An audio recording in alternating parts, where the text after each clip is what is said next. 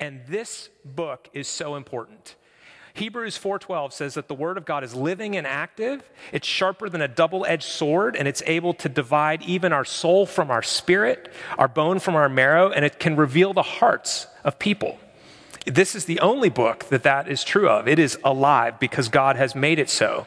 And what the Catechism of the Church teaches is that this book contains all things necessary for life and for salvation. But we, often struggle with a case of what I will call the, the Cleopas-itis.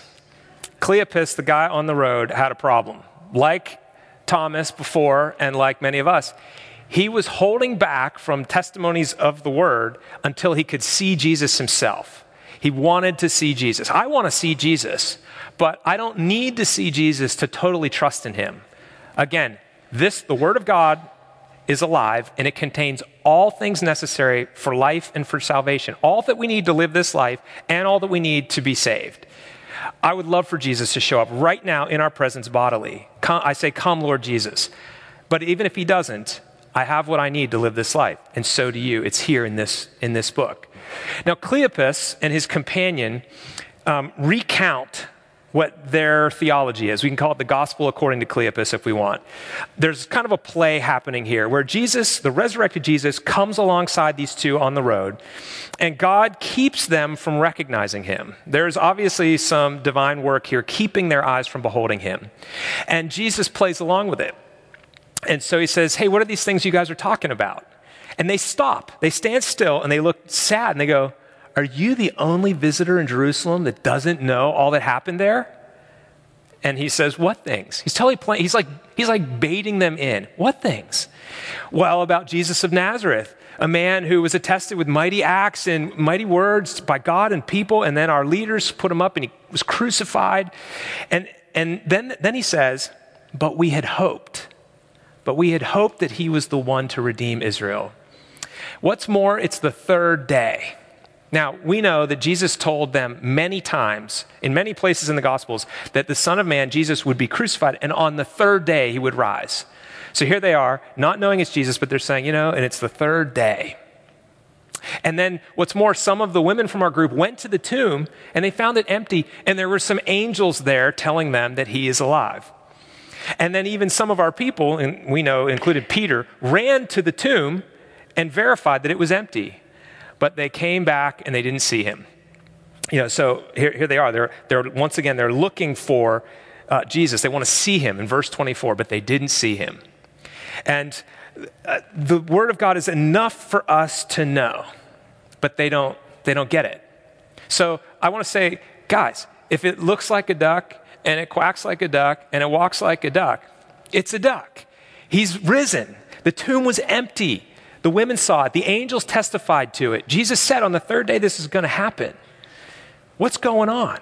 Well, they didn't believe. They didn't believe.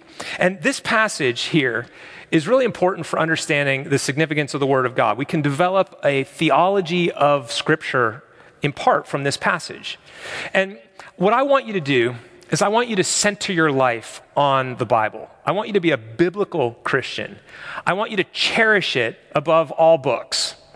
And let me give you just two quick illustrations of some people who've done that.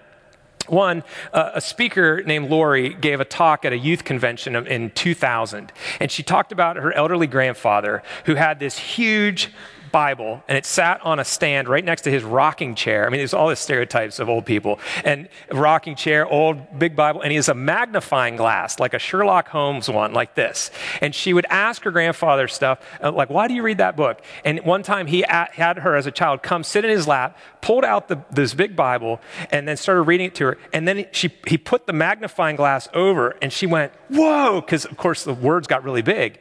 And it was, one, it was a symbol to her of the fact that her grandfather's life was centered on the Word of God. And two, it literally, the words popped off the page because of that magnifier.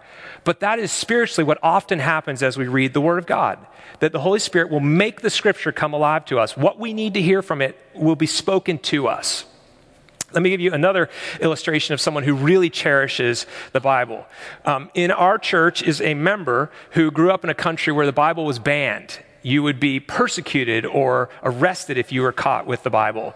And he had heard the stories of Jesus, but he wanted so badly to read them for himself that he paid in the currency of that country the equivalent of $250 to buy a Bible.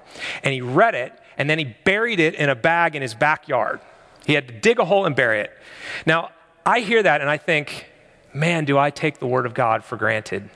That we, we're in a room with 300 Bibles or something. How many Bibles does the a- um, average American have in his house? It's like 6.8 or something. It's crazy. But we don't read it, we don't cherish it. And I want you to understand how important the scriptures are.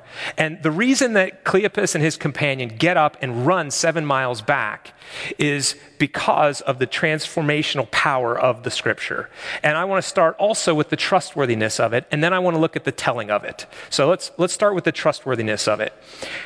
You notice something about this passage? Only one of the two people is named. Now, why is that? If you're going to name one, why not name both? Or why name either? Luke wrote his gospel after very clear fact evaluation. He went and found all the testimonies. He did a careful examination of what happened, and then he wrote his gospel. And he wrote it probably only 30 years after the resurrection happened. And by naming Cleopas in here, he left a historical trail where anyone who doubted this could go and ask Cleopas, did that really happen? Did Jesus come alongside? Did he, did he do all that it says in Luke's gospel? And you could get the, the testimony that way. Um, another place is Simon of Cyrene, the one that helped Jesus carry his cross. Well, one of the gospel writers, when he describes that, says this is Simon, whose sons are Alexander and Rufus. They actually name those two characters. Why? Because those guys were still alive when this was beginning to be circulated. And anyone who questioned this could go and say, Hey, did your dad carry Jesus' cross for him? Yeah, he did, and here's and they'll tell you about it. Same thing. Did Cleopas, did, did this really happen? Yes, it did. The scriptures are trustworthy. We can be sure this happened. And you know, the other thing that, that makes the scripture so trustworthy is they make the disciples look like fools. In, in the words of Jesus here, how slow of heart and foolish you are. And if you or I were making this up and it didn't really happen, there's no way that we would have made ourselves look like that. I would have written in there how confident I was that Jesus did what he said he did, and look, we believed and you didn't, and you know, I would have, I would have made us look good if I wrote this. But they don't look good they look like they're full of doubt and fear and insecurity, and they kind of even after Jesus visits them, it says some of them doubted in another one of the Gospels. I would have made us look so confident, so full of faith. But why is it that the scriptures are full of these guys, you know, being slow of heart and foolish? Because they were slow of heart and foolish. It's because this is how it happened. It's trustworthy. The scriptures are trustworthy. But not only that, they're transformational. They change us. So these guys get changed as Jesus opens the Bible to them and to their understanding. Romans 10 tells us that faith comes from hearing the word. Faith is a gift of God, and the way that He has decreed that you get that gift is you hear the word of God, and then faith comes alive in you. So the proclamation of God's word is so important. Do you know um, the, the man, Joseph Smith, who started the Mormon religion, which is not, I won't call it a church because it's not Christian, it's, it's, a, it's, it's something else. He wrote the Book of Mormon, and in that religion, they have kind of a, a, a, reverence for the Bible and use the Bible in a certain way, kind of so it looks like it's Christian. But then there's this Book of Mormon that totally distorts the teaching radically. And one of the places in there, Joseph Smith wrote that a Mormon who starts to read only this book, but not the Book of Mormon over it, will fall away from that religion and will, in my words, become a Christian because of the transformational power of this book. The only way to keep that from happening is to keep deceiving yourself with falsehood. And since he was aware of what would happen, he just wrote that right into his book. Don't keep reading the Bible, you'll become a Christian. That's what happens. These guys are on this road, and their hearts start to burn. If you're a Christian, you know kind of what that feels like, where truth, the truth of this, the truth of the cross, it starts to shape you. You start to feel like, this really happened. He's alive. And there's a, there's a warming of the truth in your own being. It's, it's just, this has gone on for, for a long, long time. That's how God has, has grown his church. And so what happens here is Jesus comes along and he begins to open their minds and their hearts to understand that this isn't this part isn't the Jewish Bible and this part the Christian Bible. This is the Christian Bible. The whole thing is about Christ. And what happens is Jesus opens their minds to understand, beginning with Moses and the prophets, how all of it was pointing to Jesus. So it's here we start to shape our theology of the word. I don't know which passages he went to. Maybe he went to Deuteronomy 18, where Moses says, God will raise up for you a prophet like me pointing to Christ. A better prophet was going to come, come along, one that was perfect. Or maybe he went to the story of David, this king who had a heart like God's own, but was a murderer and an adulterer, and he wasn't perfect. And how all the Israelites wanted to have a king like the people around them, but God, God that hurt God's heart because he saw himself as their king. Well, Jesus is that king, the king of kings.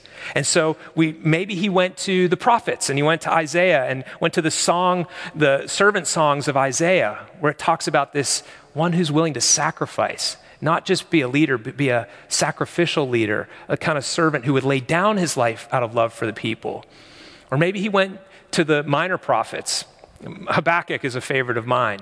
They're called minor, by the way, because they're shorter, not because they're less important. So Isaiah's big and major, and Habakkuk is shorter, but they're both important. In Habakkuk, it says, The righteous shall live by faith.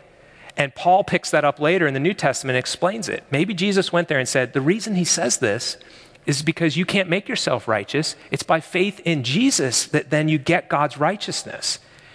I don't know where he went, but beginning with Moses and the prophets, he explained to them how all of that pointed to Christ, how he's the fulfillment of Scripture. And in so doing, it was transformational. It changed them. They, I, want you to know, they didn't, they didn't know that was Jesus talking to them. They couldn't see that. So here's what's important to understand is a, a faithful testimony of this, you don't need the resurrected Jesus there with you to see transformation in a heart. If you share this truth with someone else, the Holy Spirit will come and bring transformation. That's what God does. So these guys, they got changed because of the content, not because of the particular messenger. They didn't realize it was Jesus. Only we, the readers, pick that up right here. But so not only is it trustworthy and not only is it transformational, we see the telling of the gospel here in the breaking of bread, the word and the sacrament. So Jesus is going to keep going down the road. And they say, No, no, it's getting late. Come have dinner with us. So he agrees and he goes in there. And at dinner, he takes bread and he lifts it up and gives thanks and blesses it. And then he breaks it and he gives it to them. And it says their eyes were opened in the breaking of bread. Why? Well, there's a couple of reasons, maybe. One is maybe for the first time, they saw the marks in his hands where the nails were. He lifted up the loaf of bread and he broke it, and they saw. And they went, and then like that, he disappeared. He's gone. Now we know he went into Jerusalem and he just didn't want to run seven miles like they had to, so he got there earlier. I, actually, I don't, I don't know, but, but he, he, he did vanish from their sight. The scriptures are clear on that. So he was able to go there in his resurrected body in a different way that they couldn't go there. Um, they had to run there. But maybe it was just the very words. When they heard him when they, when they heard him take that bread and then give thanks and then break it and give it to them, maybe they thought back to the feeding of the 5,000, where it's exactly what he did. Or maybe they thought back to Maundy Thursday in the upper room. Now, they weren't there because it was just the 11, but they would have certainly been talking about this all weekend. Maybe they, they heard this is, they, they just recognized his voice. This is Jesus doing this. And then he was known to them in the breaking of bread. You know, we Anglicans or people who are in a liturgical church like the Lutherans or the Catholics or the Greek church, we love this passage because every Sunday we break bread together. We have Holy Communion. And I will often, if I'm the celebrant, I will often just, as we're finishing the offertory, I'll just pray, God, would you open our eyes to behold you in the breaking of bread? Now, it's not magic, but it's not merely remembering something either. There's, some, there's a mystery to this sacrament, there's a deeper thing going on where Christ is present. And many people have had their eyes opened as the story of the gospel isn't just told, it's experienced. People don't want you to just tell them about the faith. They want you to show them the faith. They don't want to just hear about Jesus, they want to meet Jesus. And one of the ways to do that is through the gift of the sacraments. And so we come forward and we kneel before the table and we take into our bodies the body and blood of Christ. And our eyes are open we experience the gospel in a way that mere words, just someone telling you, isn't, it's not the same. This is a different kind of telling of the good news in the sacrament. And it's so powerful for us. Liturgy is very powerful. There's a saying in Latin, lex orandi, lex credendi. The law of praying is the law of believing. What that means is how you pray will affect how you believe, not the other way around. You don't sort out your theology and then start praying accordingly. You pray, and your prayers begin to shape you. Now, I don't know how he figured it out ahead of time, but in 1549, Archbishop Thomas Cranmer, who penned the first Book of Common Prayer for the church in England after they left Rome, he figured that out. And so he thoroughly steeped the liturgy in Scripture. I don't know if you realize that, but what we do every Sunday morning is really biblical. I mean, even the opening acclamation for Easter, Alleluia, Christ is risen, the Lord is risen indeed, com- that comes right from this gospel passage. When they got back to Jerusalem, they said, He's risen. And they all said, The Lord is risen indeed. They took that, the liturgy took that straight out of Scripture. And that's just one of probably a hundred places where our Sunday morning um, church service is, is thoroughly scriptural. I don't know if you guys remember Jay Wright. He's, he was a staff member a number of years ago. He was our choir director, and then he got ordained as a priest, and he's gone to Texas to plant a church outside of Dallas. And Jay had come to us from a non liturgical background. He was in a, a different kind of church that talked a lot about the Bible, but didn't actually have much Bible content in their worship. And he came in going, Man, this liturgy is all scripture the Anglicans are praying the Bible way more. And as we pray it, we start to be shaped by it. We start to believe it. So there are probably, if you start reading your Bible and you've been a long time liturgical person, you'll start recognizing bits and pieces of the liturgy in the scriptures because they took the scriptures and they made the Sunday morning church service and the Eucharist from the Bible. They did it intentionally so that people would be shaped as a biblical people. You know, last week I mentioned that um, John Wesley, in his testimony, he's the Anglican that, be, that started the Methodist Church. Um, he, he said, as he read the scriptures, his heart was strangely warmed. So in his case, it was, it was from the word.